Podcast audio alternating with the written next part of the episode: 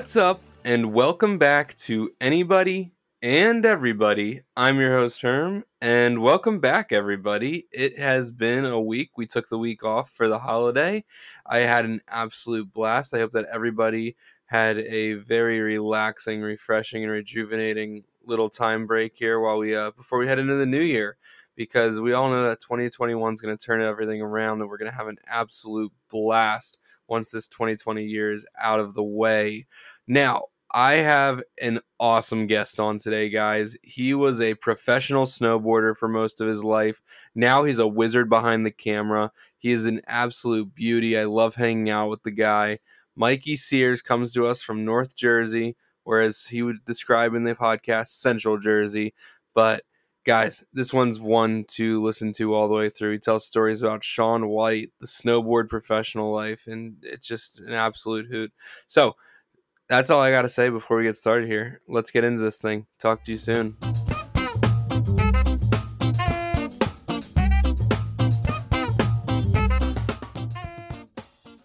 Since I remember, so the first time we came in contact was when you did um seven beers with seven hills, and um now we're and then I ran I run into you at the bubble. I didn't quite recognize you. I'm awful at faces. You should know this. I'll meet anybody five times before I actually am like, you're the person I was looking for.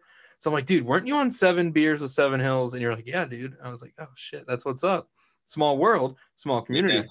But it really is. It, that's that's funny about lacrosse. It's it's bit it's not too big to where, you know, you can't really meet the people that you meet like talk to on Instagram or Twitter, whatever it is. Um, you know, you'll always end up running into them somewhere. Oh yeah. I mean, speaking of which, you still have my bike lock. Yes, I do still have so, so this is a funny story, actually. Good way to kick it off. Um, Mikey's down at the MLL bubble with me. You had to bounce like a day early or whatever yeah. it was, the and so day. you you head home, but you forget a tripod in the media room. So I, I go in the next day, and I'm like, oh, I, I can pick it up for you, no problem. And then I bring it up to I bring it up here, I got to get it to you. And um, I guess I had a tee time booked or something, I think. Yeah. And you were running a few minutes late. So I'm like, I'm going to try, I'm going to bike lock your tripod to this light pole in the place where we're picking it up. and I was, I was probably driving for about 30 to 40 minutes before you got there. And I was just like, please, please, please, nobody take that freaking tripod. there was no way to really secure it.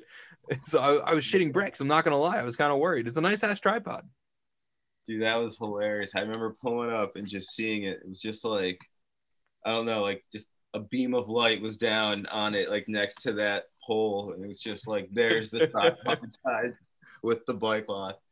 It, uh, so it, it also made me really realize the difference in our uh, I guess motivation for careers when you're like, I'm gonna wake up super early and go to this uh, event and film and really work hard, and I'm like, I gotta make a tee time, man. 7:47 on the dot. I gotta be there. It's uh, it, it's a hoot. I, I mean, we all to each his own, right? But uh, dude, how have things been since the bubble? Super busy. I mean, um, as you know, I, I work at Universal, so that's always you know real busy getting ready for the holidays, especially this time of the year. Uh, filming has been incredible. Um, I started filming football. I saw that. Was DC a whole nother world of just like awesomeness. Like it looked like know. awesomeness, but it looked like you had to deal with some bullshit in there too. Yeah, a little bit. There was uh there was some drama in the end. Um, it's definitely tougher to film, um, especially for the bigger games. Like mm-hmm. um, Bergen Catholic was obviously number two in the state, and then they had to play number one, St. Peter's Prep, in the championship. That was like the hardest thing I've ever had to film because people are everywhere and like Jersey sports zones, like in my face, like refs are yelling here. Like it was just absolutely nuts. So much different than lacrosse. Yeah, absolutely. I mean, I tried. I, I tried my hand at football last year, and it was just like, no, I give up after first game. It's tough, but I mean, the thing that I had that everyone really else, you know, didn't have was I worked directly with the team, so I can go in certain spots. So like, mm-hmm. there's some guy from NJSIA who was trying to yell at me, and I'm like, dude, I actually, you know, kind of work with the team, so. Yeah, like I get to do this, you don't like chill like i can go here like don't be lost like i understand like everyone might get in trouble but i work directly with the team i need to get this stuff Yeah, no, thousand percent. That's hilarious, man. The thing that I realized is the big plays in football are bigger than the big plays in lacrosse, but the more common plays are much easier to get in lacrosse from a videographer standpoint. Like you can yeah. get you I think that your your your highlight clip might be a little bit shorter for football because you're like I mean like who wants to watch like a 5-yard rush? Nobody. But like some kind of 5-yard split dodge skip pass, sick every time whether they bury the goal or not. So that's like kind of where, where what the only information I took out of it because I gave up. Yeah, like I said after game one, it was too difficult, man. It's too difficult. Now we we live on two different sides of New Jersey, and I I must ask you this question: Do you believe in a central Jersey? You're giving me a look. Dude, just because I know that you're in South Jersey, and anytime anyone says there's a central Jersey, you guys chirp the hardest. Well, yeah, yeah, yeah. I do. That's a great point. That that is a great point. um, I mean, and dude, I always grew up believing that there was, and that's mostly because here I am. If you look at where I'm from, it's directly in the center of New Jersey. It's like yeah. right at the curve. You move in like straight a little bit, like, but um, no. Yeah, I always believe there was. You you do. You're you're a rare northerner. I do. I do. I like it. I, I, I like you. Just scored some brownie points from I, I do, but it's because of like like I said, where I grew up. And that's see, but this is my thing. Central Jersey, in my opinion, is like Princeton. Would you consider that South or Central? I, that's kind of by me. I consider it Central. All right, that's what's up. We're on the same page then. I mean, like I thought we might get into a little like north south argument right there because oh, I got into it a lot in high school when I went to school up in Hightstown. Like everybody freaking wanted to tell me there was no such thing as a central Jersey. I was I was very avid about it. I think about right there with Trenton kind of cuts mm-hmm. it off. Yeah. But like, yeah, I would consider that central. Now, did you grow up in Jersey? Yep. Through and through. I'm adopted from Brazil. Okay. And wow. I'm learning stuff in Jersey and uh, pretty much graduated high school from here and then moved out west for a bit. Mm-hmm. And then my son was born and came on back here because why not be around family when you got a newborn and you know whatnot. So we moved on back and here we are. So adopted from Brazil, how old were you? I was 16 months. Okay, so it's nothing that you have recollection of. You're just kind of your your earliest memories are from growing up in New Jersey. Uh, for the most part, yeah. I have like little glimpses here and there if I mm-hmm. think hard about it, which I'll probably end up forgetting in time, but here and there. It's it's weird because like if I see pictures from back there, mm-hmm. the glimpses kind of come back. Now, have you made your way back down to Brazil at all? Have not. Wow, dude, that's that's a great story. I know. I'm. I want to. Uh, I'm kind of nervous. to yeah. be honest with you, there's just a lot of crime and disease and stuff going on down there, and of course, I know a lot of people go down there and whatnot, and I'm sure they've had great vacations and things like that. I don't know, just with everything that I've been doing in life, like with snowboarding and whatnot in my career, it was just never I never really had time to really venture on down there.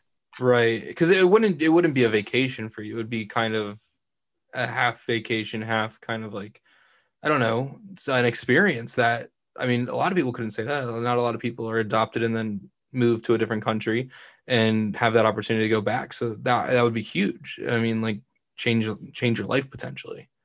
Yeah, that's that's pretty sick. I mean, that that's something like I I I I'm the opposite. I'm born and bred in Vineland, New Jersey. Haven't moved my whole life. Like nothing's changed. That's all I know.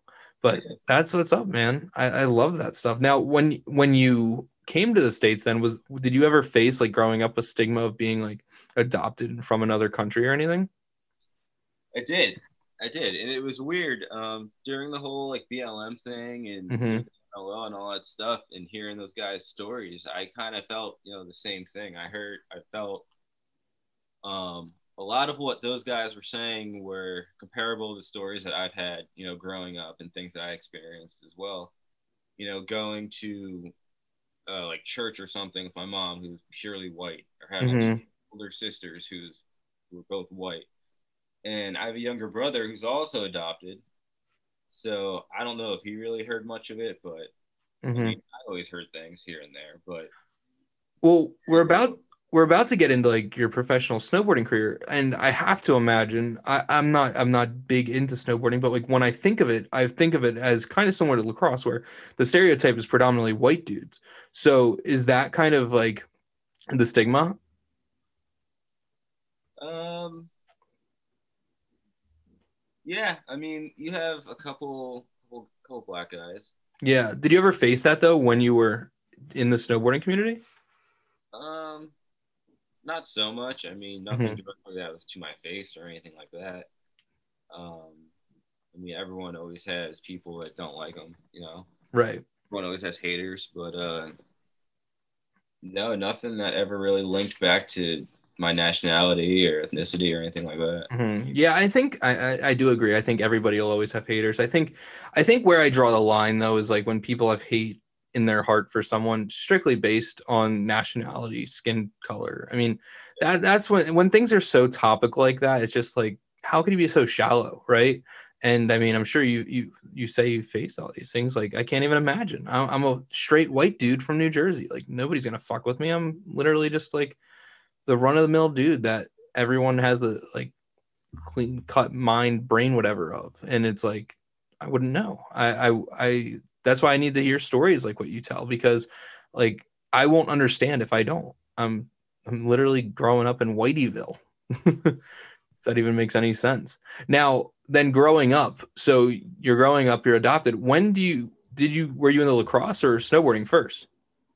Um, I was actually into uh snowboarding first. Yeah.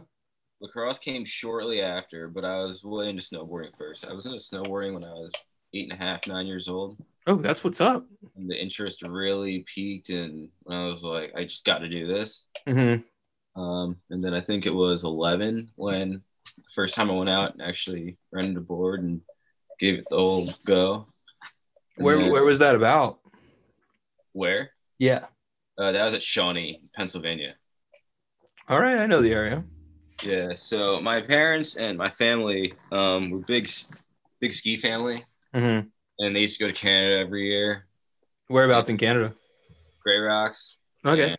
like Whistler up there, and so when my sisters would go to high school, they would you know drop them off at school, and my parents would actually just go to the Poconos for the day. No way. That's what's up. Yes, they would do that stuff and they bring me sometimes. Um, sometimes I'd stay home with my grandma. Um, but you know, I always wanted to go, and for some odd reason, I just thought snowboarding was just a lot cooler, as you know, maybe a little kid would. Totally. I mean, um, how old are you? I am 32. Right. So you're growing up in like the peak boom of snowboarding, yeah. where it's like this is the time like to hop on a board rather than the skis. Yeah absolutely. It was definitely growing and definitely getting a lot bigger. And uh, I just remember wanting to do it so, so bad. Like, just so bad. I was watching X Games all the time. I was watching different snowboard videos all the time. Internet was like just starting to come out, so you could search stuff.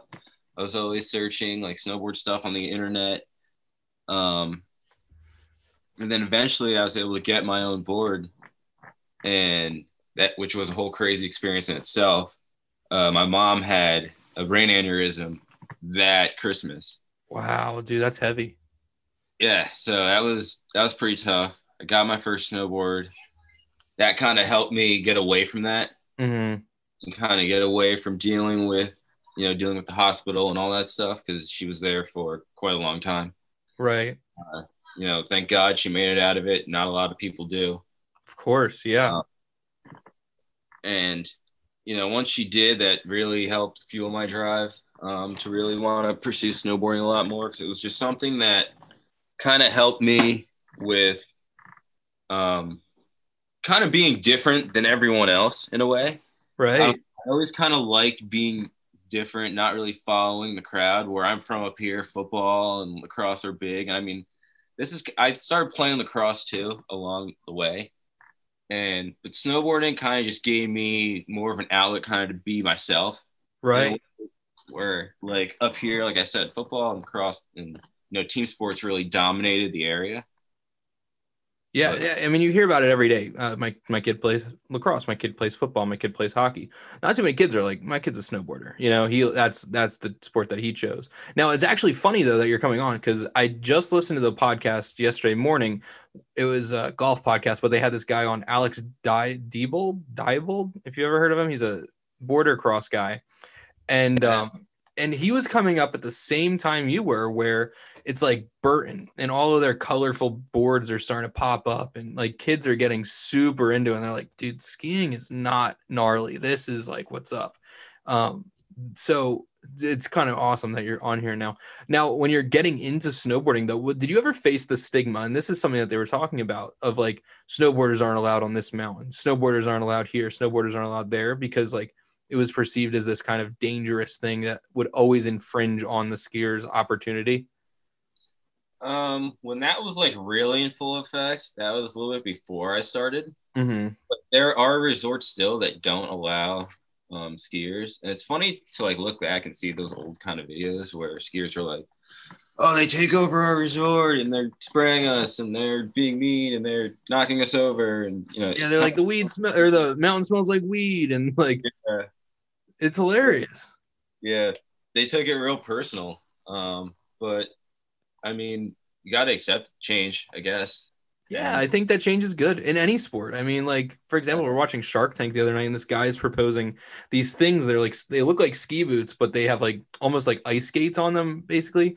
Where it's like he wants like people to it's like rollerblades for the mountain essentially. And he's like, I want I want to invent this new sport that's basically like rollerblades for the mountain or whatever. And I was like, that's what's up. I mean, change is always good. I don't know if that's the change that people need, but the change right. is always good. so at what point then? Well, you so you say you went to college and you moved west. I mean, high school, then you went west. Did you not go to college? I did not go to college. That's what's up. Now that's yeah. the move.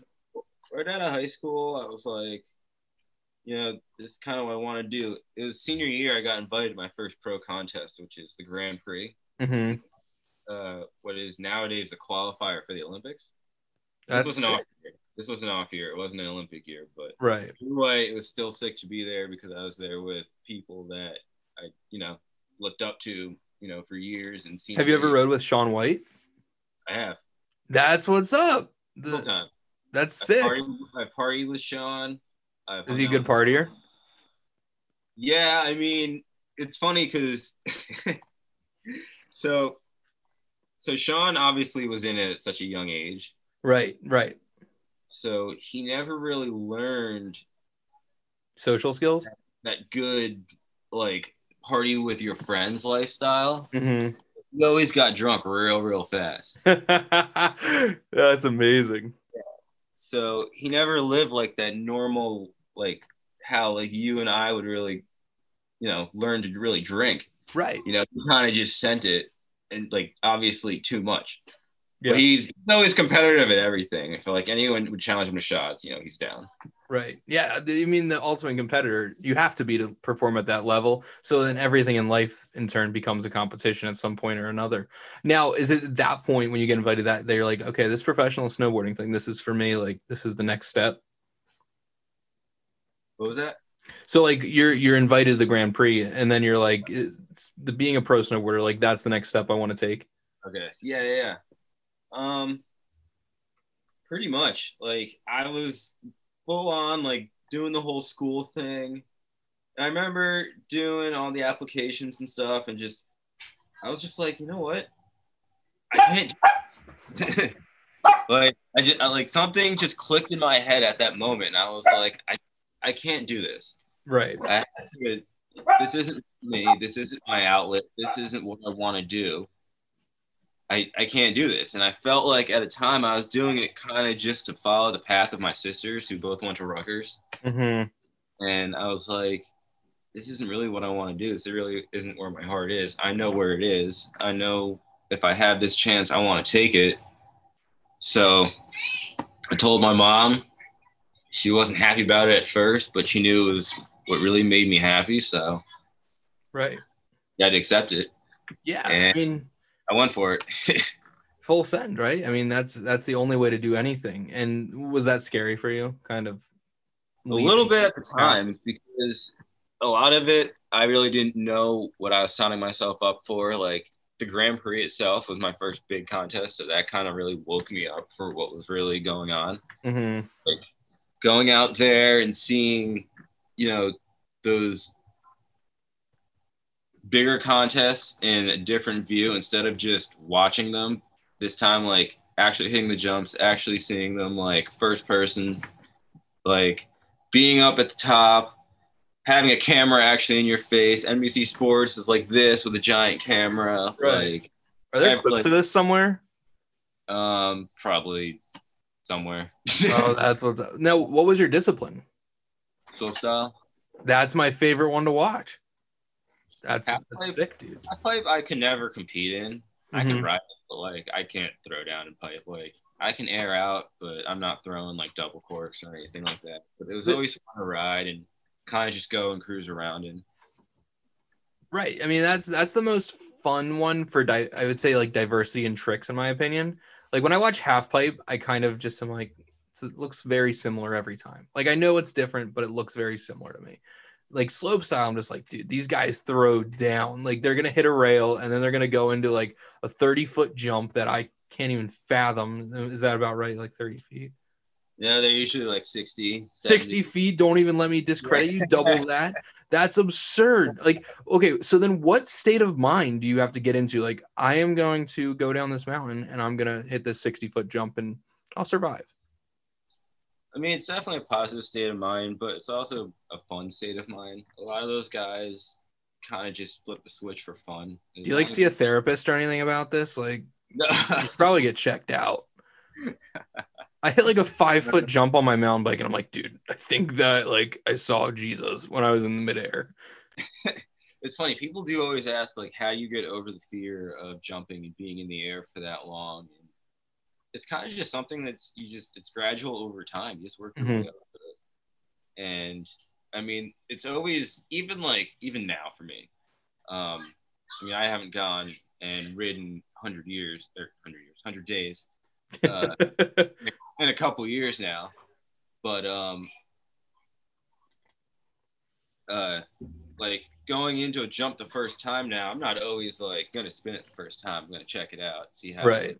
Check the speed because I've learned before, I've learned the hard way. I've broken a helmet before. That's impressive. Not what you want to do. No. and uh you know, you want to make sure you're safe 110%. But I mean, those guys, the guys now, you know, they do it so much, and that's they just have that focus down 110 percent. Right. Have you ever been heli dropped? Fear's not even a factor. I have not heli dropped. Dude, that stuff looks gnarly. I've done a lot of backcountry riding. Mm-hmm. Uh, I went. I've got you know, uh, backcountry certified and uh, avalanche certified and all that stuff. Do you have to get like uh, license or certification to do that kind of riding? Um, they do want you to have an avalanche certification, so you do have to do that. Wow. Um, which is it's like like a written test, and then you go out and you basically do the beacon test. Mm-hmm. Um, then there's different levels of stuff that you could do it. You learn how to test snow. Um, you learn um, basically you learn all the equipment. You learn how it works. Um, yeah, stuff like that. So it seems it sounds pretty straightforward. That's that's so sick, dude. So now you're pushing up, move out west. Where was lacrosse entangled in all of this? Like I can't imagine. Would you just devote the spring to lacrosse kind of, then snowboard all winter, right through like your younger days, and then up through high school? Yeah, so I started snowboarding when I was, you know, like I said, like nine, ten, and that was always kind of just like a side thing, thing to do in the winter. And lacrosse came after I stopped playing soccer in spring. Okay. Um, I moved to playing football in the fall, played soccer in the spring, and then I was like, you know what, I'm real bored of this.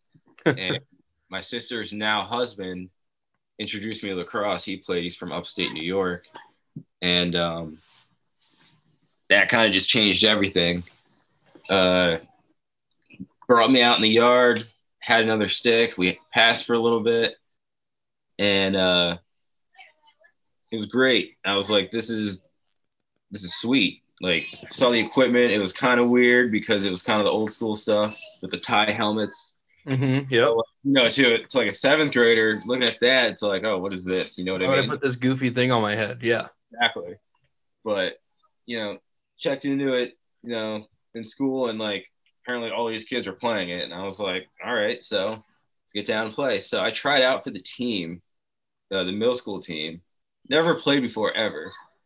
Here I am. I show up with this traditional STX uh, Turbo or Viper. Viper. Mm-hmm.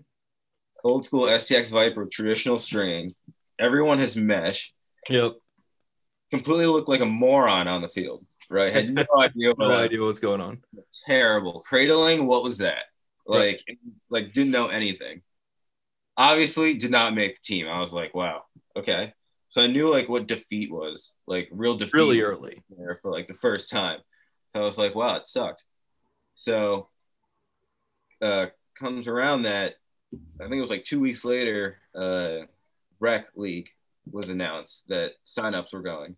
So I signed up and uh, I went and I remember the first couple practices I had the same stick and I was just doing absolutely terrible with it. My friends were like, dude, why don't you get traditional out of there and put some mesh in there? And that kind of opened up my world to stringing. What uh what age is this at? This was in seventh grade. Wow. I mean, I personally, if I needed a new stick in seventh grade, I went and bought one because I was like, I couldn't fathom the idea of trying to string my own stick. So you're you're at this young age and it's like, I'm gonna I'm gonna tackle this. Well, basically, where I there wasn't really like any stores, like wasn't Universal around. There wasn't an LU by me. I'm sure there was one obviously back then, but not by me. Probably over in Long Island somewhere. Yeah, I don't think there was one in Jersey till 2010. Yeah, so nowhere up here, but there was a mom and pop place up the street that's still there um, called Darrow Sporting Edge. If anyone's listening, shout out Darrow's. No way, that's where I got my first helmet. Fun fact. Really? Yeah, dude. There's there's no lacrosse down here. Like none, zero, zilch. It was 2004. Yeah, so Darrow Sporting Edge went there, and I needed my stick restrung by a certain time by the weekend. I had a tournament I had to go to, and they only had a couple high school kids that, or maybe college kids, high school, whatever that when they were home, you know, they could do it, and none of them were going to be home. So, mm-hmm. me being myself, I would always tackle things and want to, you know, figure things out. I was like, you know what, I'll just do it. So I bought a string kit and I brought it home. Went at it for about like two and a half hours. Thought I was good to go. It was absolutely horrendous. Wasn't good. I gave up for a little bit. And then I went and told my mom, I was like, Mom, I couldn't do it. She went and she bought me this other stick that came with mesh. It was like a brine shotgun. It was absolutely terrible. It was like a super beginner stick. And I was yeah. like, all right, well, this really wasn't what I expected, but this will do. Started to get better at lacrosse. And then I got, I think it was a Warrior Revolution after that and uh, that was when I really started to pick up stringing again. And then I gave it another go, and it clicked after that. Right. And you're trying to work with some like hard mesh at the time, probably, or oh yeah, oh yeah, you couldn't have soft mesh. If you no, had soft mesh, that was it. Like you were, yeah. you were the like the best player on the field, probably. Yeah, that, me? No. No, no, no, the guy with the soft mesh that's out oh, there.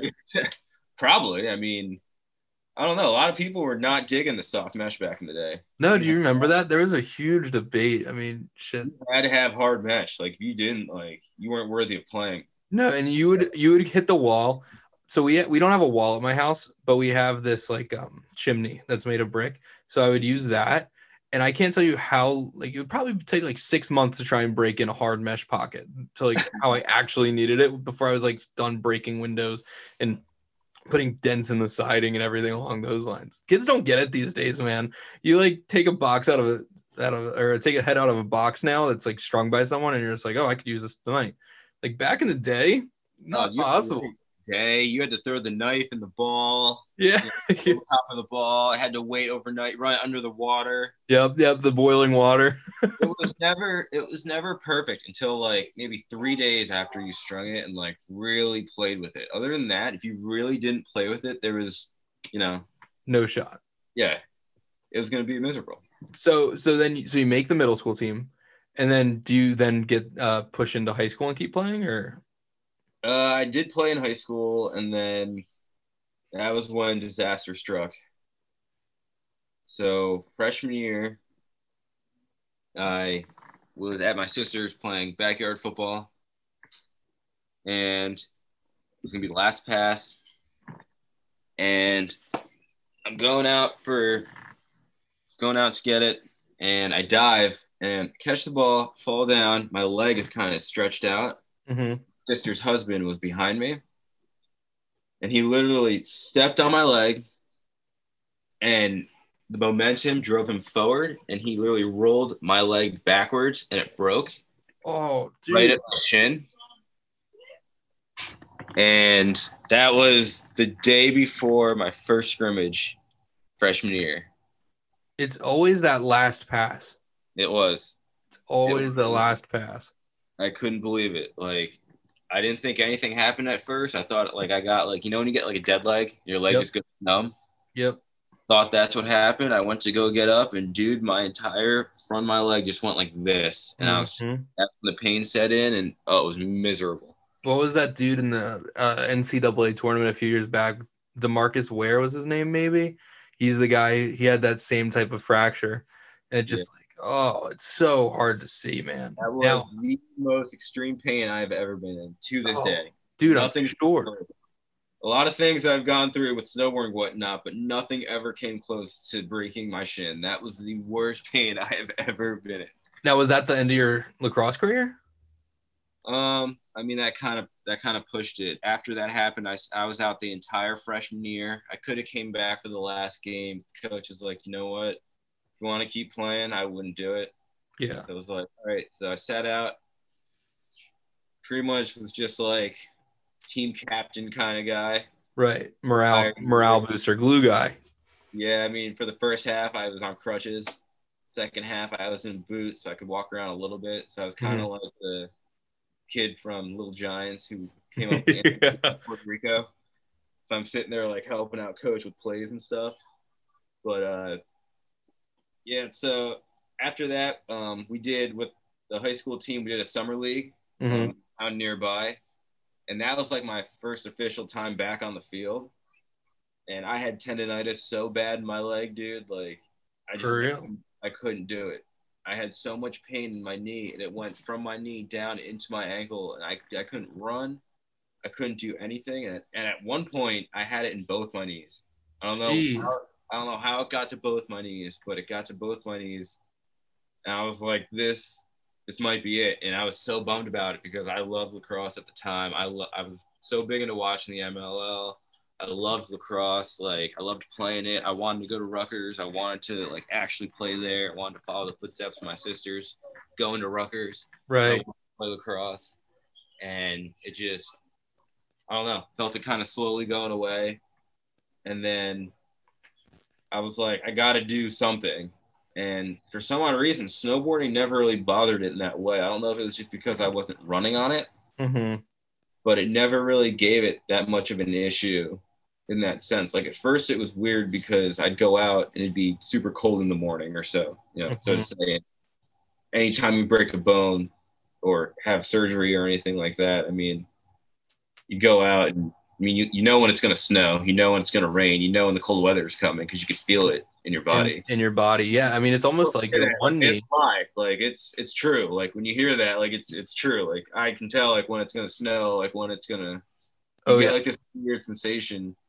It's weird, yeah. It's crazy, dude. I totally get it. It's it, it it's so true, and uh I mean, it almost is like your one knee was like overcompensating, and that's why that one ended up also hurting or something along those lines. I mean, fact of the matter is that's a shitty ass injury. Um, but yeah, first real big injury, and kind of welcome to like the sports world of injuries. Mm-hmm. I knew it all too well. I broke like both wrists, both ankles. Tw- my shoulder's still torn to this day. Like it, it's nuts. Like everything's just always broken. So were the NJ Pride still around at the time? Were you were you a big Pride guy? played right down the road from me. Yeah, dude. I was about to say like that's in your backyard. Yeah, so I went to a couple of those games. That was great. Uh, I was a big Casey Powell guy mm-hmm. back in the day, and I mean he would just show up to like random. I remember he showed up to a tournament of mine in Bucks County. Is that right? Yeah, like he would just drive around, just show up to tournaments. I must say, I think that's my favorite thing about the lacrosse community is that like the pros in lacrosse are just as intertwined with day to day lacrosse as like a parent or anybody else that's involved. It's it's not like that in any other sport, right? NFL players aren't showing up to kids. Yeah. Pee wee football games, MLB players aren't showing up to little league games. It's it's truly the only sport that I can think of where the pros do that kind of stuff, which is rad. Yeah. But yeah, kids can really connect with their uh, favorite guys. But you know what they say never meet your heroes, so I guess they got to be careful that way. That's true. I met Bucky Lasek one time, and that wasn't cool. Is that right? Yeah, he was mean. Was he really? Was he a dickhead? Yeah, he really wasn't nice. Like we were at, I went to Dew Tour with my friend, uh, down in Ocean City, Maryland, mm-hmm. and saw Bucky Lasek on the boardwalk, and he was not nice at all.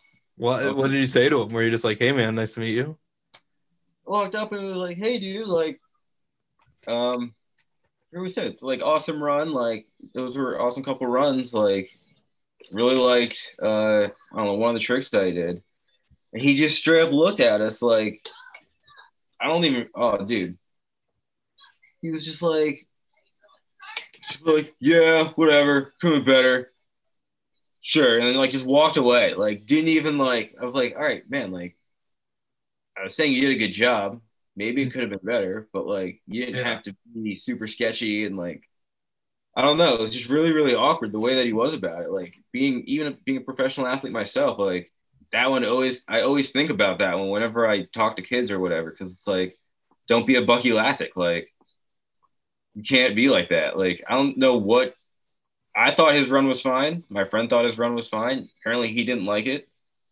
Um, I don't know if he was just having a bad day and something else was just bothering him or what. I mean, that always happens. You know, athletes are people too. Right. There's other things going on.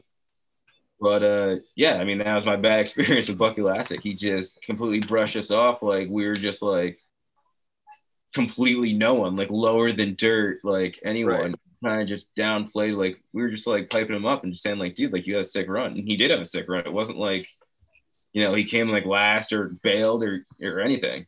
Yeah, uh, that's so. It's crazy how your perception on someone can change in 30 seconds from yeah. complete like idol, like oh dude, I've been looking up to you my whole life, to like wow that guy's a dickhead. Like I never need to hear his opinion on anything ever again. It's it's insane. I'm kind of I'm glad I haven't met my idols yet, but I yeah. still do want to meet them.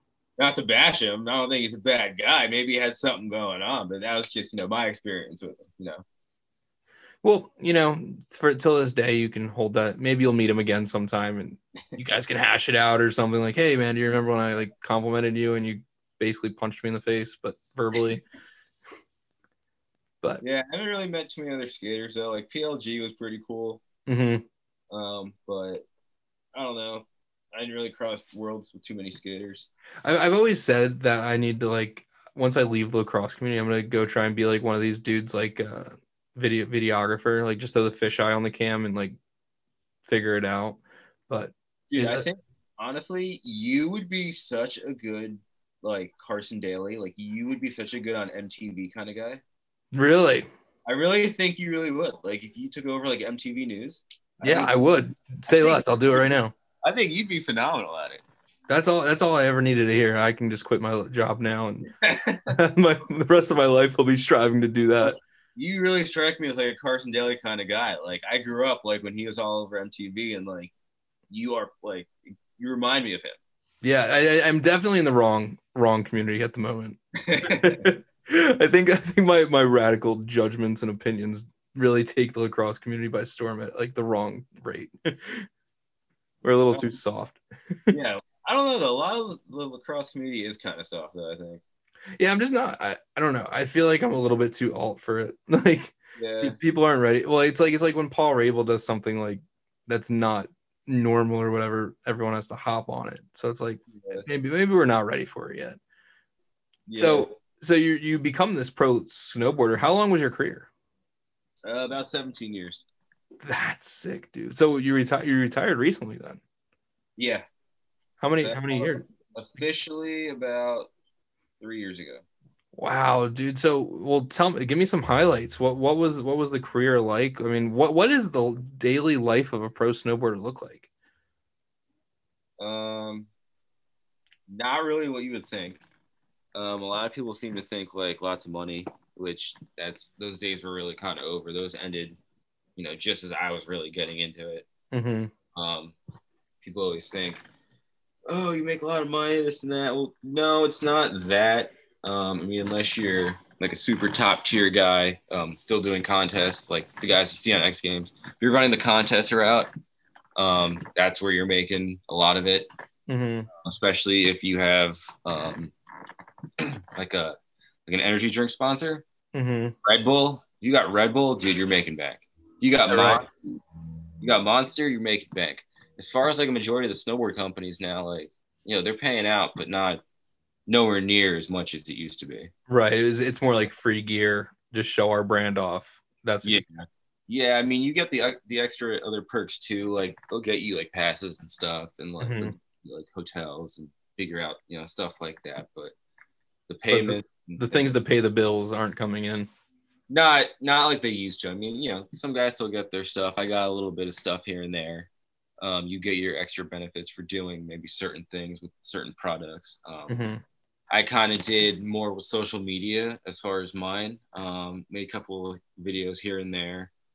Um, did more towards like the filming side of things, mm-hmm. and kind of just branched out um, some of the smaller brands that I was working with uh, more to out here because they were mainly from out west. Mm-hmm. So kind of expanding their reach more towards the East Coast. Um, kind of was my role too. Now, when you're a pro, did you have to become a member at a resort, or were, would they hook you up with that, or like you could roll into any resort and just be like, "I'm a pro, like let me in." um, so I lived in Steamboat for a while, mm-hmm. um, and I kind of got hookups there for a little bit in the beginning, and then um, ended up getting a pass through this restaurant that I kind of did some night hours with, mm-hmm. just enough to get a pass, which was which was pretty sick. They didn't really hold me accountable for anything too much or really much of like really a solid employee, but I worked there just so I can get the pass because the pass there was like twelve hundred bucks. So you're dropping more expensive than a country club. Yeah, so you're dropping a hefty amount of money, you know, just for a pass. And like I said at the time, like I'm only making enough from snowboarding. I was like a free agent too for a bit, so I only had a goggle sponsor. Um, that was really kind of pushing my way through. Like I was riding with Oakley at the time, and they were just coming out with outerwear. So really, all I had was just an outerwear and goggle sponsor. Um, in the beginning, fresh out of high school. Wow. Um, when I was in high school, I had uh, a sponsor. I was riding um, with Salomon, but that was just with a rep. So once I moved and changed, I didn't have a rep out west. I only had a rep for back east. So right. I wasn't riding for a team manager at the time yet. So Oakley, I was still able to get some hookups with. So I had that, and I was a free agent. So ended up going to that place, getting a pass. So I had there at Steamboat, and my rep with Oakley, and started getting some other sponsors. They started to help me get passes and hookups to other places. So then, as the notori- notoriety builds up, you kind of start to get your hookups here and there, and then you get invited to contests, and then you know, kind of just takes off. So like after like the Grand Prix, for example, our company's just like, okay, you made it here. Like let's let's get you on board if we can. I did like that was kind of my ticket because at that time too, like everyone was starting to really like get on the whole sponsor me bandwagon. Like mm-hmm. that was when like sponsor me tapes were real big. And right. like you look back at it now and it's like that's not the way to go about doing it. Like I even tell kids that, you know, now like it's good to have video and it's good to have um you know footage of you know you're riding and stuff but you don't go throwing yourself a company being like what you would think of like the old school like skate life or you know snowboard right. like like dude watch my sponsor me video like chasing down team managers stuff like that like you see in the old movies And I mean, it's true though. Like people do do that. It's just can't do. Like I did it a couple times. Like it's just not the way to do it. But um, yeah. I mean, it's it's. I don't know. It's changed. Yeah. Is it, what what were the big big sponsors that you had then? Uh, I had Salomon, I had Oakley. I had Celtek. I had. Uh, have you heard of Sanuk? Yeah. Oh yeah. Comfortable. Dude, I love Sanuks. I rock them all the time. Skullcandy. I actually have Skullcandy actually tattooed on my back. Is that right? Yeah. Was that a dare? Uh, it was a bet. That was a story in itself. Care to share, or is it not not for the airwaves? Uh, it's not for the airwaves. Not for the airwaves. I get it. I get it, man. Dude, Skullcandy. Well, I mean, you're riding at the time where Skullcandy is like the shit. Like you were either yeah, rocking skull right. candies or like I think I well, I mean it was Skullcandies and Apple headphones essentially. Like there was nothing else other than like Beats were I guess were getting big at the time. Like no, Skull- Beats weren't even in then yet. Like, they weren't even yeah, right. Beats like were still like this underground type thing. In the action sports world, Skull yeah, Skullcandy. One of the top like for, for across the board, like snow, skate, BMX, like Skullcandy was at the top of the list. I mean, granted, I didn't have like a full on contract with them. I was just getting free stuff, but still, like, got a lot of free stuff. Like, those are the days that were, you know, that's when you knew, you know, like you made it. Like when the boxes of goodies started to show up at the door. Right. Oh God, that's when you're like, oh, all right, I made it. yeah, yeah, that's when you're sitting back and you're like, damn, this is this is everything I've ever dreamed of. I mean, Skull Skullcandy's like, dude, you're bringing me back right now. Like I remember, like like we were talking about before. Skullcandy, Skullcandy uh, came with Neff. Neff? Oh, did you get Neff stuff too? I did. No way. I'm actually rocking some Neff socks right now. Thank you, sir. I did. I had a lot of Neff hats. Um, Neff eventually came out with outerwear, but I bounced before that uh, mm-hmm. came out. But Neff had some really good parties. Oh, I believe it. So, what, like, would you go to like, were they like sponsored parties then when you go to like events and stuff? Yeah, so like Oakley would have some parties in the city. Um, a couple reps uh, that I knew. I went to Red Bull. Red Bull had some parties in the city that I went to. That was like when Red Bull really started to jump into action sports. Did you get the Red Bull sponsorship? I did not get a Red Bull sponsorship. That's so hard to get. Oh, I believe it, man. I mean, like the dudes that I know that are sponsored by Red Bull are just some yeah, on a whole nother level. That would be rad. That would, that would have been sweet. But yeah, I it was never in my cards to really push myself to want to get it that much. Like, I mean, I loved where I was at. I was okay with where I was at. Could have mm-hmm. obviously gone higher. I could have pursued more. But, you know, with the injuries that I had and kind of thinking of like life down the road a little bit, I was like, you know, I want to be able to have a kid someday and, you know, I want to be able to do stuff with him. So with the way the sport was progressing at such a rapid rate, like it went from, you know, simple flat spins, like 1080s to double corks to triple corks so fast. Like so fast that you're like, I'm just gonna break a neck. Like I want to live a life after this. You know what? Like I was learning a couple double corks and I was good there, and then triple corks came so much faster than I anticipated. Mm-hmm. I was like, you know what? It's just not worth it. It was after the second time I broke my leg in the same spot, and I was just like, you know what, it's just not worth it. Right, right, totally. I mean, well, then at that point, well, are you like? For, I have two questions. First one, when you're learning these tricks, are you going to like a foam pit, or are you just trying to do it on snow? I mean, at first, I hadn't been to Woodward or anything like that. Right. So it was kind of learning it in the backcountry. Uh huh moved to Colorado, you know, you learn where all the passes are and stuff out there and outside of town. I moved to Steamboat Springs. Shout out Steamboat. Love that resort.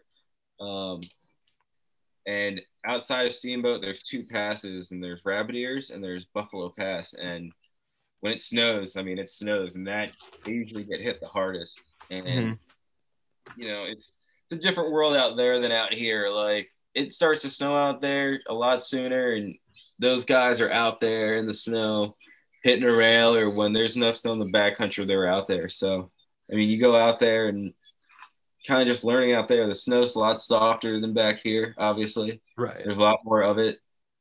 Um, you can go out and just build a jump like out in the backcountry, take the sleds out far out, build a backcountry or build a jump off a cliff and just send it for the day with your friends. That's what like sessioning that all day just sounds like the life. You got some tunes going.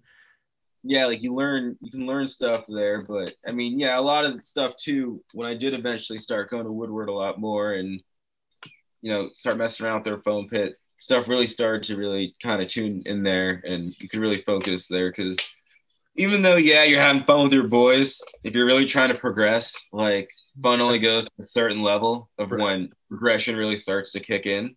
Yeah. And fun will hold down progression, I believe, a little bit. Thoroughly, yeah. You know? So going to Woodward definitely helps and you know, spending some time there and that, you know, learning to really turn your body all those different ways and kind of doing it not immediately off of a park jump definitely saves injuries. yeah, that's what I'm thinking. But so you retired three years ago. When did you, when how's your son? He is seven. So you finished you finished out your career with a young son, just like yeah, yeah, that was tough too. That yeah, was tough because uh, always worrying about him, you know, and worrying about the misses at home, and it was tough leaving at first, um, especially when he was first born. Um, right. But you know, you learn the grind. You, you know the grind. You gotta stay focused, and I mean there'd be times where um, you know, you catch yourself thinking about him or, you know, thinking about back home. But it's got to stay focused. Right. Yeah. I mean, it, I, I hear this often. It's like when you talk to like any anyone in professional sports, like you have to weigh the balances, of course. Like you are gonna do this, but you're also supporting your family at the same time. So like, and it's what you love. So I mean, that probably had was that. Would you make that mark that as your hardest decision you've ever had to make? Is it just to retire, or was it was it easier to hang it up because you did have a family and a home life to come back to? Oh, retiring was very hard. I was in like a three week depression. Really? Where I didn't know if it was exactly what I wanted to do. Like I had pretty much dropped my sponsors verbally. Like I was, I don't know. It was real bad. Um, I I loved snowboarding so much. It was literally all I dreamed of doing. Mm-hmm. Um, I never had felt about even like nothing remotely close about that. Like nothing remotely close. I felt how I did about snowboarding and uh, growing up and being so focused on wanting to do it and working as hard as I did to get where I was with it. I don't think I ever would have worked that hard, like down a lacrosse path, right, or down any other path of anything else. Like I, I mean, I try to hustle hard a lot and whatever I do, but nothing I ever worked as hard as I did in snowboarding and the amount of pain and, and injuries and stuff. And a lot of times I wanted to say, I, I got, I can't do this. I got to stop. Like, this isn't the right way. This is not going to work. But something always made me want to keep going. Yeah. And it's like a drug. Yeah. Um, and I think really moving out west really changed a bit because I mean it was always like you go out there for like a vacation or for a contest, but actually living out there, experiencing it every day, and living like in a big time mountain town like that, and um, really experiencing when the snow falls because it doesn't fall like it does back here. No, not at all. And really seeing, you know, that lifestyle and living it year round changes everything and that's just something that I fell in love with. That I was like, I'm here. I can't go back. This is. I never thought I was going to be here to begin with, and I kind of used it as a stepping stone to stay there and keep pursuing. Yeah. Did you have a lot of second guesses? Were you over to like maybe I should get back? Maybe I should do it again. Um. Or once it was over, it was over.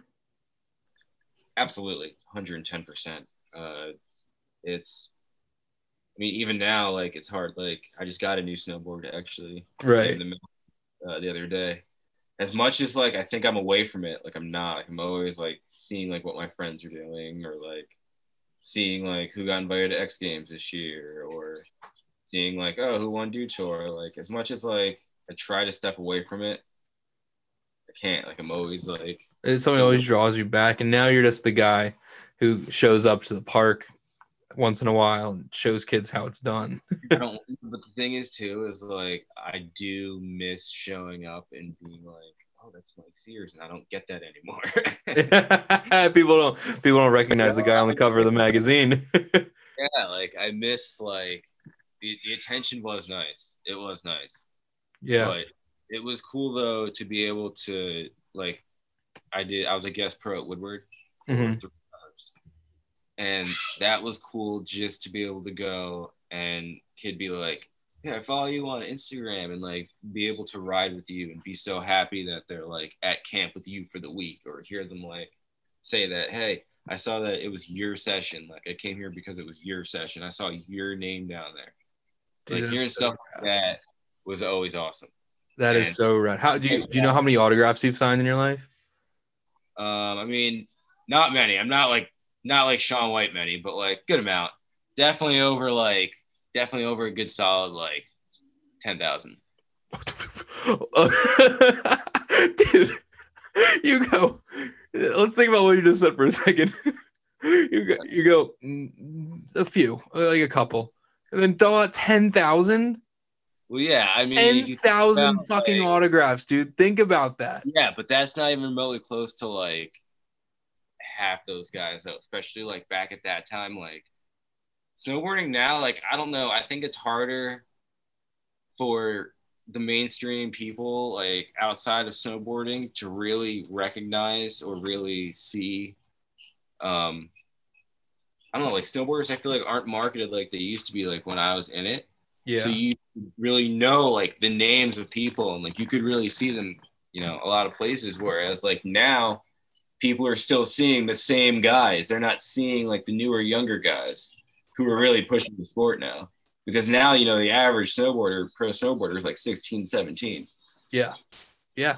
I mean, I think social media has so much to do with this. I was I was listening to something the other day about mountain biking, and it's like people don't even know who the pro mountain bikers are anymore. They only know who the influencers are. So I'm sure it's similar in snowboarding. Like it's not necessarily the guys who are the best. Like everybody knows Shaun White, right? But like who knows about you know the fifth guy on the pedestal and uh, but they know like the five top five snowboard influencers who aren't pros but they're the people who have the followers which is it's nuts Yeah, that's what's really kind of that's what kind of made everything cut down as far as you know who's getting paid this and that and you know Mhm. contracts and stuff like that. I remember being with a whole bunch of reps and team managers at dinner one year. Don't know how I was lucky enough to be the only rider invited to that. That's what's up there, and they're talking about how uh, you know 38% of contracts are getting cut damn because of you know money wasn't flowing through at the time. You know, it was kind of when the economy really kind of shut down. Um, what was it? It was like oh wait yeah, it was like 08, but it was like it was like 08 through like 2012, like in that era. Right when we were rebuilding Yeah, pretty much. And they, you know, everyone's contracts were getting cut across the board. Snowboarding only went up in price too. I mean, look at now, like there's boards easily just for a thousand bucks alone without the bindings and boots. right yeah i mean it's like anything else like i mean look at look at lacrosse stuff i think people can connect with that too it's like who who the fuck wants to buy a hundred and fifty dollar head like that's ridiculous to me Yeah, like 175 pair of gloves. yeah. Oh i know. Yeah my girlfriend just bought me new mitts for christmas. She's not supposed to know that i or i'm not supposed to know that but um i do. And like i was like baby you can't buy these for me. Like i'm not gonna let you pay that much money. Like but she found a deal so i let her do We it. are. yeah yeah now, now here we are. So so then you're exiting your career three years ago. Is that when you kind of were like okay i'm gonna start doing media and i'm gonna try and get back into lacrosse well, my I got my son playing lacrosse. mm-hmm. and I actually started just dyeing heads, getting back into that again. yeah I used to do that when I was younger, as well as I did string um, for the team because, like I said, the story with that and uh, learning how to do it. No one else on the team really strung, so that easily became my job all through like high school and whatnot. mm-hmm. And with him playing, you know, I wanted to get back into string, so I got a stick for myself and started stringing again. Come to find out, now it's different because now there's a million holes in the head, right and the mesh is pulling differently. There's no hard mesh anymore. right yeah, yeah, it's not manhandled it's I buy a piece of Hero 2.0, and I threw it in a. I don't remember what I had. I think it was like a Nike Vapor or something. mm-hmm. strung it up like I would before, and it did not look good at all. And I'm like, wow, like this looks absolutely terrible. Like there's no pocket. Like I don't understand what's going on. Like yeah, this this looks bad. So again, going through YouTube videos, and uh, I'm not gonna say it like everyone else that I did jump right to the ECD Greg video, but like he was probably like the third or fourth video that I did see. Yeah, every time I did the same thing. Uh, but um, figured out like the new way of knots and kind of just took it off, took off from there. And then uh, I was really bored. I didn't know what to do after snowboarding, so I was like, I could kind of do this as like a hobby. Mm-hmm. So I started just buying like random heads from Monkey Sports. Right. They have a building down in Woodbridge, which is not far from me, and kind of just would go over there, and they would have kind of cheap heads and I would just take them home and just put like cool designs on them and kind of just dye and just throw them up on Instagram. And people kind of started liking it. Then I started doing like this giveaway every Sunday, and I would just do the same thing, go and get like not like an in uh inline, you know, market head, but like not a cheap one either, but like, you know, middle of the road, pretty decent head. Bring it home, dye it up, you know, string it up real cool and then you know just do these giveaways. And after that started making it more of like a dyeing and stringing page. And then i started working at universal as their web stringer. And then after that you know started going up more with universal and changed over my role into more of the digital media side. And started going out and filming more games. And there's like a ton of string and dyeing pages out there. So i was like you know what I'm doing this more for my job, you know, with Universal doing the whole digital media stuff, filming games anyway. So I started just throwing them up on my regular page. And then here we are, 908 Media. 908 Media, man. Switched over the name, and then that was it. Just started posting more videos and doing more games, and started getting invited to showcases, and here we are. And now the content stuff rolls rules your life. Yeah, it does. That's awesome. I, I have two things. One, I meant to say this earlier. I've signed 12 autographs in my life. And let me tell you what, I hold that really close to my heart. and I'm, I'm going to keep counting until I like gets to the point in my life where I can't count anymore. But no, so this is this is sick. So you you in my opinion then are up there with like the OG string string pages on Instagram. Like you're you're you're one of the first. Yeah. Yeah, a little bit. You um, started a revolution. A little late. Take credit for it. A little late. I'm not going to take credit for being like one of the super OGs. I came in a little late. What, what year was this? Like probably like 2018. I hustle hard. Um, let's see. Uh, 2018. 2017. Yeah, three years. It's it's 2022 in my mind. It, so. be about, yeah, it'd be about. Uh, yeah, that'd be about right. Yeah, I mean, dude, that's sick. And so, what what has the transition though been like for you out of stringing and dyeing to media? Do you which one do you prefer? Um, I mean, stringing was fun, and it was always cool to get creative, but I like filming a lot more. Yeah, I feel like can go a lot further with it, and it's definitely opened up more doors for you. I would say. Yeah, absolutely, absolutely. Because now with filming football, I mean, that's opened up even doors working with Bergen Catholic for other things too. So I mean, filming can go a long way. And I mean, if you're good at it and you you know keep up with it, as you know, you keep up with it and you keep pushing out content for people, you know, it'll get around. See, that's my issue is the inconsistency thing. Like sometimes I'll film like every day for three weeks and then I'll just be like, you know, I'm taking four months off now. that's that's where I ran into the issue. But no, it, it's so true. And um, I mean, like the opportunities thing for me is like it, it's really cool to be like one of the big name stringers and dyers. It's it's great. It's phenomenal. Great for you. But what what do you get? Like you you get free heads in the mail. You get free stringing kits. Like yeah. see, I wasn't even I wasn't even on that level yet. Like people were getting stuff all the time. Really? And, yeah. No, I never really got like free stuff like that. I mean, I was humble about it. Like, it wasn't really, you know, I didn't expect to be really getting it. You know, I knew I was new. I knew where I was. Like, right. You have to be self-aware in this community. That's for sure. Yeah. Well, the mindset. I'm like, hey, I'm a snowboarder still coming into this group. Like, you know what I mean? Like, that's why it was funny to me even like getting the job at Universal. Like, the owner even said to me, he's like, we have a pro snowboarder coming in to string for web. Like what? like, but um, yeah. I mean, it just I don't know. I like filming a lot more. It's more interesting. It keeps me on my toes. Like I don't know. It's fun. I just get a lot more enjoyment out of it. It's cool to see.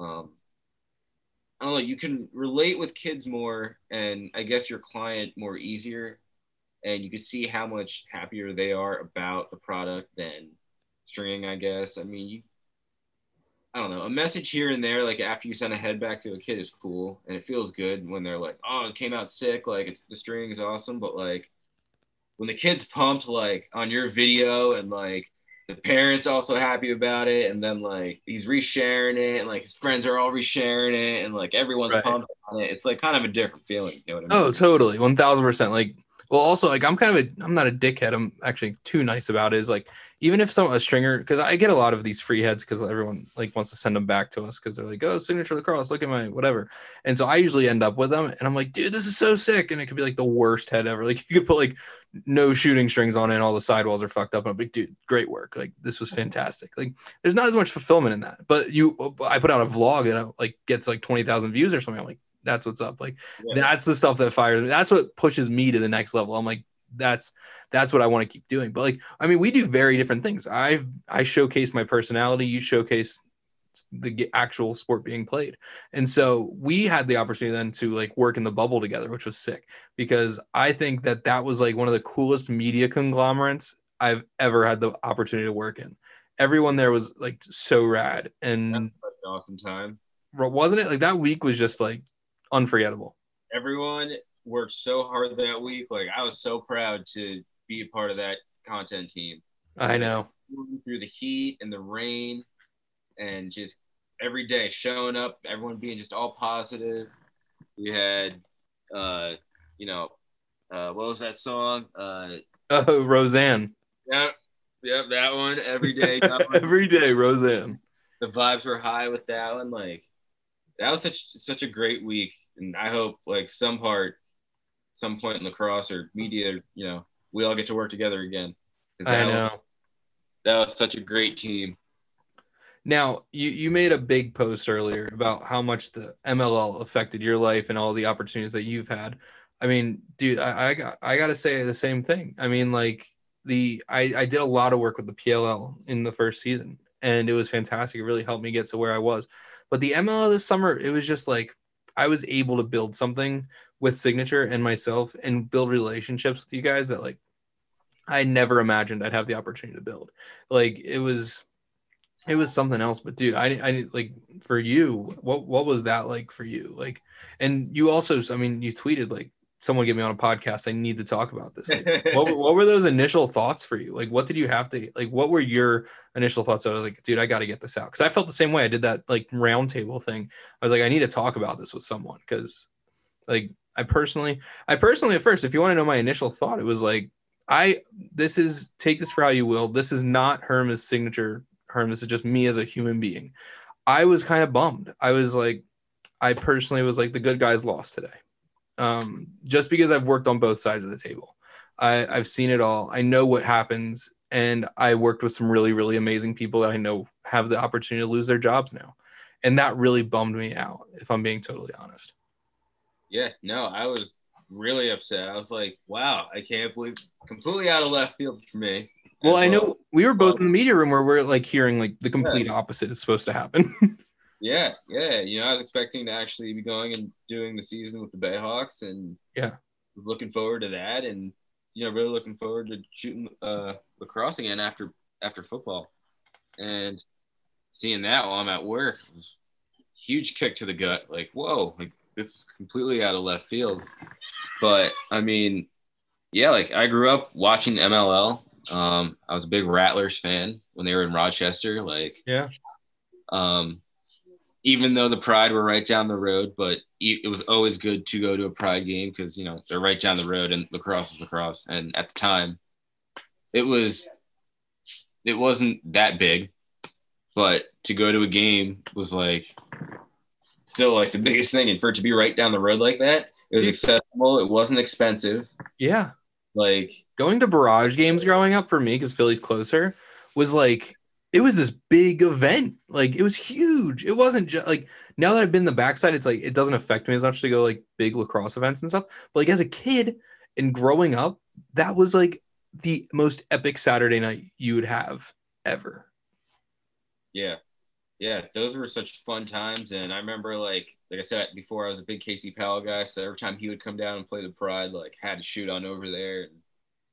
Such an awesome time. And I remember just being at home and sitting in my room on the floor, just watching, um, you know, Gary Gait and stuff, and Mark yeah. Millon and those guys, and just, you know, the the trick contest and the Powell videos and Mikey Powell at Syracuse and stuff like that, and just you know, watching this sport that I'm starting to really, you know, really love and really want to be a part of and really want to do the rest of my life, and you know, watching or not watching, but seeing that on my phone that, you know, bye bye MLL just I just watched everything, like all those memories just crumple like a piece of paper, like into a ball and like kind of right. just in a way, like in my head. And I'm like, I can't believe this is happening. Like, this is great, but I mean, not great, but it just sucked.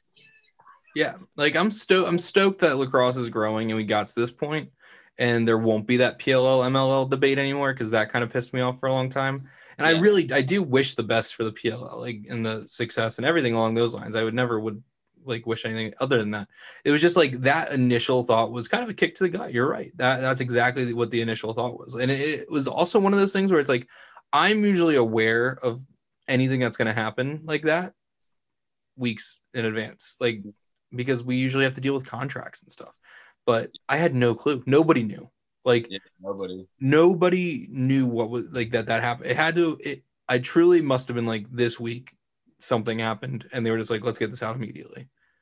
Yeah. It, it was heavy. Heavy, heavy, heavy. Yeah, big time heavy. And it's funny because like a lot of people think like based off my social media standards that I'm like against PLL, which I'm not. Right. Um the really the biggest thing that happened with me in the PLL was like like you just said, like the whole debate that started and this whole divide that it created. And what I I don't believe that was obviously their intention, but that's what had happened. Right. And you know, it was just like you got these younger kids that are just like so over MLL and like hating on the player. That was the other thing too, is like you can't go hating on the players and hating on their decisions. And like, you know, the the guys coming out of college, you got like people on social media trying to like roast them, and it's like, are you kidding me right now? Like, right? Get it. It's social media. People are going to obviously say whatever they want, but it's like, how logical do you sound right now? Because say, oh, I don't know, Michael Kraus has a job already lined up, and he's gonna get that opportunity to still play lacrosse and have his job, and you're gonna sit there and hate on him for it because for your entertainment, you need to see him in the PLL. Right. You know what I mean? Like, what? It's not where people like really like giving Lyle stuff. Like Lyle put out that one post, you know, about um, you know, how the Native Americans were being treated by U.S. lacrosse and whatnot, and how they were using the image. And you know, you got people coming on it like Lyle to PLL. Yeah. Like, dude, show some respect. Like, he's not even talking about it, and you're just immediately like making him, you know, because you want to see him there, and it's just like you guys got to respect these guys because they're people. They're not, you know. Right, especially yeah. dudes like Lyle. Like he doesn't play lacrosse for your entertainment. He doesn't.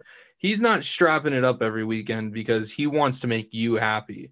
He he does this because he loves the game and he he respects everything that lacrosse has ever given to him and every opportunity he's got from the game. Like I, I can't speak for him, of course. These are just the things that I take away from everything that he's put out in the world and i just I, I, find it like it's almost heartbreaking dude. It's like it's like how can you love a sport and cherish it and follow all these accounts but then all you want to do is rag on it like rag on the idea of people getting paid to play lacrosse? Sure the pll made a lot of promises that they'd give guys better wages and they'd put them up in better hotels and stuff occasionally but but that doesn't take away from the fact that these other dudes in the mll are still getting paid.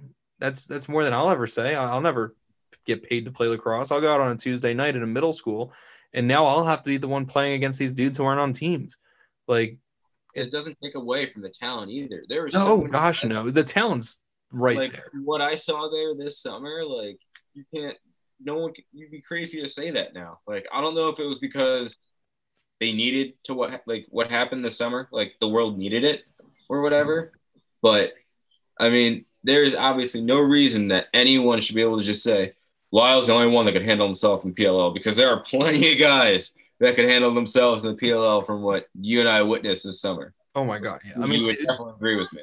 Like one of my buds, Andrew Kew. Like he's gonna go over to the PLL and be a top ten player, literally day one. Absolutely. All so I mean, guys could handle so many. There's five guys at least on every team that can make a difference on every PLL team, and it's like just show them that respect. And that's that's really what it comes down to. Respect respect the dudes, respect the game, and then then we'll figure out a way to bring everyone together. But I, I was it was I, I'm still like I'm still almost like was that even real, dude? Like was was Tuesday or whatever the day was? Is that real? Did that happen? I know. I mean, I know in the long run it's good for the sport, and I mean it's it's getting the best of both worlds. I think you yeah. know, like it's the roots of the MLL are what the sport needs and what um, needs to be like a solid foundation or, or, or base, you could say. Right. Um, but you need to have, you know, that that new age stuff because everything is always evolving. So, and with the way social media and stuff is going now, um, you know, you need to have you need to have that on your strong side, especially for marketing purposes nowadays. Yeah. Oh, one thousand percent. You're gonna fall in the back. So yeah, if you're not if you're not putting out engaging content, then but that that's also the thing that kind of disappointed me though is like we we or at that bubble, the media team stepped up our game, MLL's game, tenfold, one hundredfold from every season prior. I mean, that was the best I've ever seen content wise from the ML in my life. Yeah, it was an honor to be a part of it dude. Yeah, your stuff was fire. I mean, like, it's truly like I, I don't I don't think people understand how much work and time and effort goes into putting out that kind of content, especially at the rate at which it went out. And, and Chick Fil A. Oh, and oh, a lot of Chick Fil A. I was kind of tired of Chick Fil A wraps by like day three. Yeah. Oh, Chick Fil A. I mean, I wish we would have just changed it up to oh. like Chick Fil A. Anything else? Like you could have just given me like a bag of fries, and I've been fine with that. a lot of Chick Fil A, but it was healthy. It was yeah, healthier okay. than it was healthier than the DoorDash I was calling in like later on in the day when we ran out of Chick Fil A. Yeah, that like experience. Twelve beers whole... I would drink when I got back to the hotel.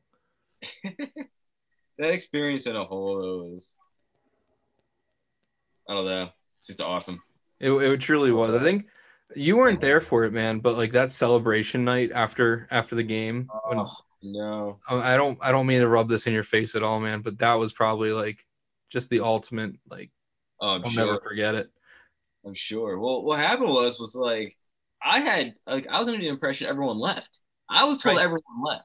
That's right. Well, that's because they told us to leave. They're like, dude, just get out of here. Like, yeah. You know, um, well, I, I was like, signature's already paying for like my hotel room for another night. So like I'm not leaving no matter what, whether I like am in the bubble or I'm not. Like I'm gonna be in Annapolis. But yeah. Yeah, so I just heard everyone was leaving. So like I left. And then I come to find out like no one left. I'm like I'm the only one who left.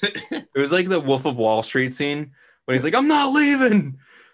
that was us. We we didn't I I didn't leave. I I mean I think I forget what it was, but I think it was like every, they were like leave. We got COVID tested or whatever, leave, and then it was like maybe five hours later or something. They were like, game's gonna happen tomorrow, so we're all like, say less, we'll be there, and we made it happen. I mean, it's great. There, there was it was you. I don't think Vice was there for the last day. There was a, there was a handful of people who did leave, but it was it was uh it was quite the experience, man. As a the, the, quickest week of my life, I can tell you that. I've never had five days go by so quickly, or six, or however many days we were there. I know the training camp was was fun too. Yeah, dude, it was hot. I, I, I, didn't make it to training camp, but I was there day one through whenever nine. Yeah, it felt Those were some long days. Those those were some long days, my guy. I mean, I don't think people realize it was actually like 140 degrees on the turf. Oh yeah, I remember walking out just from the media room right to the field, and just those couple steps on the field, you're already like pulling your shirt off your back. Right.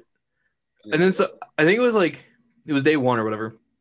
Alex had already been there for two days, and she was like, "Oh no, there's like air conditioning in the media room. Like it's super cool in there." And then like I go in, I'm like, "It's not cool enough. I need like a I need like a fridge to go into right now." yeah, it was. Some days it was brutal. Media room did, you know, it helped out a little bit, but there were some days. Oh my god, dude, it was like a waterfall down your back. Yeah, there was just no escaping it. No, not at all. No, yeah, but that that those are all my initial thoughts. Now, now, now I'm completely I, am getting my thoughts together, but I'm, I'm chill with it. Uh, I hope that I wish everyone success. I'm gonna be I'm gonna be doing events now with the PLL again, which is rad, and I think that it's all good stuff. It was just it was just the initial thoughts that were not exactly positive, but now everything's positive and looking. Yeah, I don't think I don't think that crew likes me too much.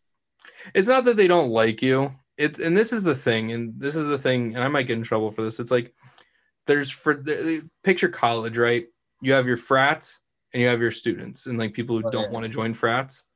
One of them was a frat, and one of them was a bunch of students who like to get together and have a good time. And um, I'll just leave it at that. Yeah, no, I know where you're at. Yeah, it, you either get accepted or you don't, and um, sometimes it's hard when you're not accepted. Personally, I never take anything like that to heart. I'm a very free spirit, care carefree kind of guy, where I don't I don't really seek approval too often. But yeah, no, can't sometimes it's nice. Yeah. But yeah, it is what it is. PLL is cool. Everyone there kills it. I mean, everyone makes obviously great content. So yeah, oh yeah.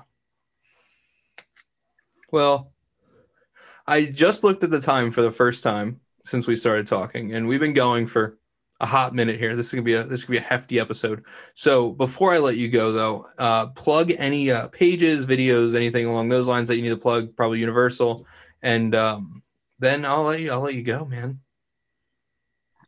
Uh yeah, so you guys are looking for all your goods. Um, shopuniversallacrosse.com. We got everything.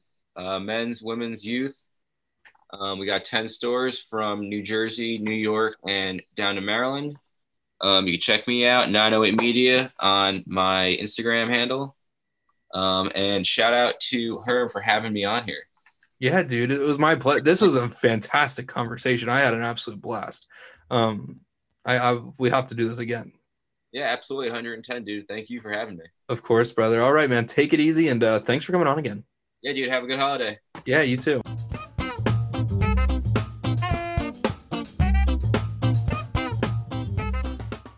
I'm boop boop boop boop. Ooh, what a fun interview that was. Mikey is the man. Uh, I didn't realize how legit he was, man. I, I know he. I remembered him talking about it on Seven Hills with Seven or Seven Beers with Seven Hills, and maybe a bit in the media room. But like, he was a legit pro, and that that's so sick. I was I was actually just at the uh, ski slopes in Blue Mountain, Pennsylvania having an absolute blast. And uh, every time I went past the terrain park or something, I just thought of that guy, Mikey. So uh, thanks again for coming on the show, man. Would love to have you again. And uh, I can't wait to do it again. But guys, we are T minus 36 or 72. I'm not very good at math. Hours away from the new year. And with every new year, we make new resolutions. We make new promises to ourselves and what we hope to achieve in the new year. I think that this this year was really threw us through a loop. I think it gave us the opportunity to take a lot of these negative things that we have encountered obviously with covid or job security or any of the above and really just kind of take it and either run with it one direction or the other whether you looked at it in a more positive way like wow it's a door opening in my life or vice versa. It's a door closing and you can be negative about it. I think that personally, one of the biggest things that I'm promising myself for the year 2021 is to try and take every situation, negative or positive, and see it in the most positive light possible. Um, whether it be something that is incredibly sad and heartbreaking, and or whether it's the happiest thing that's ever happened in my life. I think that if I'm able to take every situation and make it uh, as positive as possible in my life, I will then see the most success. But uh, I have other goals. I want to make sure that anybody and everybody gets up to the point where we are recording two episodes a week. And actually, this will be the first week in which we do that. Uh, we're gonna start dropping them on Tuesdays and Thursdays. This, or my next guest this week is one of the coolest dudes I've ever had the chance to talk with, and um, I've had this episode in the bank for a hot minute now. But uh, I'm really, I'm really stoked to get it out to you guys. So you're gonna want to tune back in Thursday. But resolutions, resolutions. I think that oftentimes, like for example, diets, right? Diets don't work. Life changes do. Um, I think oftentimes we try and make these un like uh, uncontrollably difficult promises to ourselves, right? Like I'm gonna lose hundred pounds this year, or I'm gonna go vegan right out of nowhere, or I'm going to go to the gym 345 of 365 days of the year. And these are just unobtainable. These are ridiculous. You have to start from somewhere. If you were going to the gym 335 days of the year and you're just adding 10 more days, maybe it'd be obtainable. But uh, for the most of us, that's not the case. Therefore, I think it's important that we this year, especially coming out of the year that we just faced, set really, really obtainable goals. Really things that are easy to not easy to achieve, but definitely possible. For me, it's recording the podcast more often. It's getting into a better lifestyle of more consistency. I I definitely fell into the uh I guess they were calling it like the COVID slump where you just sleep a lot more and you eat a lot more and you are less active. And I definitely did that. So I want to make sure that I'm getting out and being more active, sleeping better, uh, waking up better on a better regulated schedule, and exercising a whole lot more because I got this beautiful Peloton bike downstairs that uh, I don't hop on enough. So those that, that those are my main goals for the year. Obviously, with maintaining a healthy and happy relationship with both my girlfriend and my family.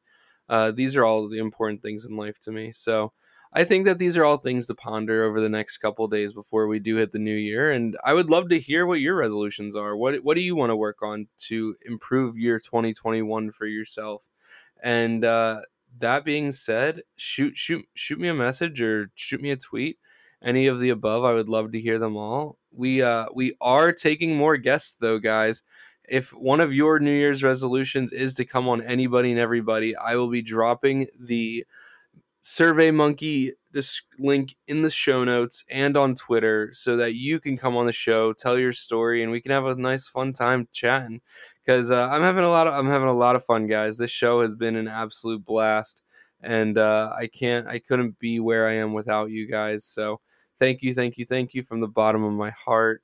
And I think that that's all I got for you guys today. It's been it's this is the weirdest week of the year, right? We go from one holiday to another really quick. Um, I basically take it off. I mean, I, have I've barely done any work these last couple days. Don't tell anyone.